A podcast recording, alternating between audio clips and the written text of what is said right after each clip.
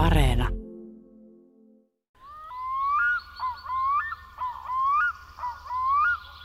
Tämän aamun luontoretken aiheena ovat kasvit. Tänään paneudutaan muutamaan mielenkiintoiseen seikkaan ja yritetään selvittää, että mikä on mahdollisesti Suomen suurin kukka, mikä on Suomen nopein kasvi ja maamme korkein puu, ehkä myös vanhin. Näihin tietoihin voi tietysti suhtautua hieman varauksellisesti, mutta ehkä suurin osa on totta. Vastuu on kuitenkin teillä, rakkaat kuulijat. Aloitetaan Suomen suurimmasta kukasta. Mikä se voisi olla? Miten kukan kokoa voi itse asiassa mitata, koska kukat ovat eri muotoisia ja näköisiä? Pitäisi olla varmaan joku sääntökin tähän alkuun ja vahvistaa se. Voisiko se olla se, että no, tietysti kukan pitää olla elävä, elävä yksilö. Ja sitten mitattaisiin terälehden pituus ja kerrotaan se kahdella ja lisätään siihen kukkapohjuksen leveys. Esimerkiksi lumpeilla ja ruusuillahan se on aika suuri. No, ei pidetä ihmisiä jännityksessä. Seitsemän suurinta kukkaa. Numero seitsemän. Ruusut, eli metsä, Karjalan, orjan ruusu. Kukkien leveys on tuommoinen 5-6 senttimetriä. Kuudenneksi suurin. Kangasvuokko, 6-7 senttiä. Viidenneksi suurin. Siperian kärhö, 5-8 senttimetriä. Neljänneksi suurin. Hämeen kylmänkukka, 6-8 senttimetriä. Sitten lähdetään mitalitaisteluun. Ja mitalitaistelussa onkin aika vaikeita lajeja siinä suhteessa, että kukat ovat hyvinkin erikoisen näköisiä.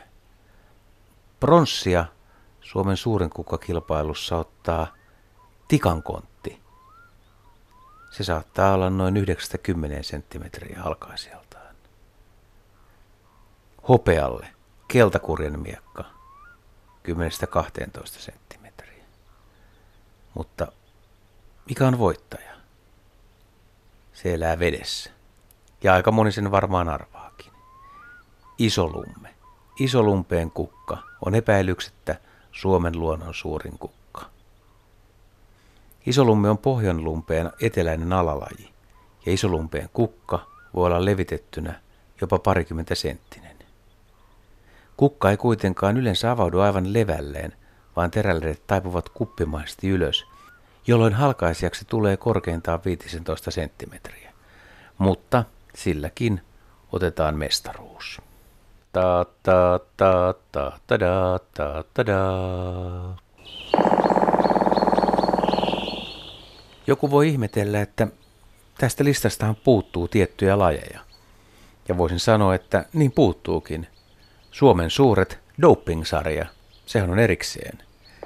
Jos Suomen suurimmat kukat kilpailuun hyväksyttäisiin vieraslajit, satunnaistulokkaat ja luontoon karanneet koristekasvit, kymmenen kärki olisi varmasti erilainen kuin luomusarjassa. Unikot olisivat varmasti vahvoilla mitallisijoille, suurikukkaisimpana idänunikko, joka tavoittelisi jopa kultamitalia. Niin ikään malvat, liljat ja jopa kurtturuusu olisivat korkealla. Ukonkello ja pikarililja pärjäsivät myös hyvin. Mutta ne eivät nyt satu olemaan meillä alkuperäisiä luonnonkasveja. Ja joku varmasti kysyy, miksei millään tai kummallakaan listalla ole auringon kukkaa tai päivän kakkaraa. Ja syy on se, että niiden kukat ovat oikeasti pieniä. Ne ovat mykerokukkaisia. Se, mitä tavallisesti sanomme kukaksi, on kymmenien tai satojen pikkukukkien muodostama kukinto. Tämä voi olla vaikeaa ymmärtää. Eli se yksi iso auringonkukka, minkä moni tietää, niin se onkin monta kukkaa. Näin se vaan on. Entäs se Suomen nopein kasvi? No, aika nopeasti tulee mieleen neljä kasvia, jotka taistelevat nopeimmin kasvavan lajin herruudesta. Ja mitä ne sitten ovat? Ahvenvita, onko tuttu, humala, järviruoko ja karhunköynnös. Ne ovat kiistatta mestariehdokkaita, finaalissa siis. Ei minulla tarkkoja mittoja ole esittää, joten täytyy tyytyä sääntöihin ja selittelyyn. Humala ja karhunköynnös ovat kieltämättä nopeita, mutta ne vaativat toisilta kasveilta tukea. Osa nojailee seinustoihin, erilaisiin rakennelmiin, pensaisiin ja puihin. Ja ahvenvita taas, se lilluttelee veden avulla. Senkään ei tarvitse panostaa vahvaan varteen. Täytyy arvostaa sitä, joka yrittää yksin.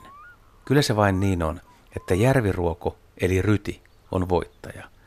Se kasvattaa itse vahvan varren ja heiluttelee tummia tupsujaan ylpeän oloisena. Sen ei tarvitse nojailla toisiin. Varsi venyy jopa 10 senttimetriä päivässä. Ja kuten suurten kukkien kilpailusta, niin tässäkin on suljettu pois yleisimmät puutarhakasvit ja vieraslajit. Jätti tatar ja pitkät putket. Ne voisivat olla muuten aika korkealla.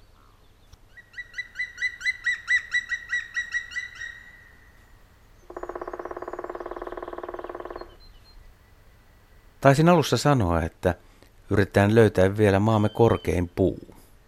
No se on tietysti vaikeaa, kun puut kasvavat koko ajan, niin tilastot ovat aina myöhässä. Mutta tämän mukaan, tämän minun tilaston mukaan siis, Suomen korkeimman puun titteliä pitänee hallussa punkaharjulla kasvava Euroopan lehtikuusi. Se on rapiat 47 metriä korkea. Puun ikäkin tiedetään.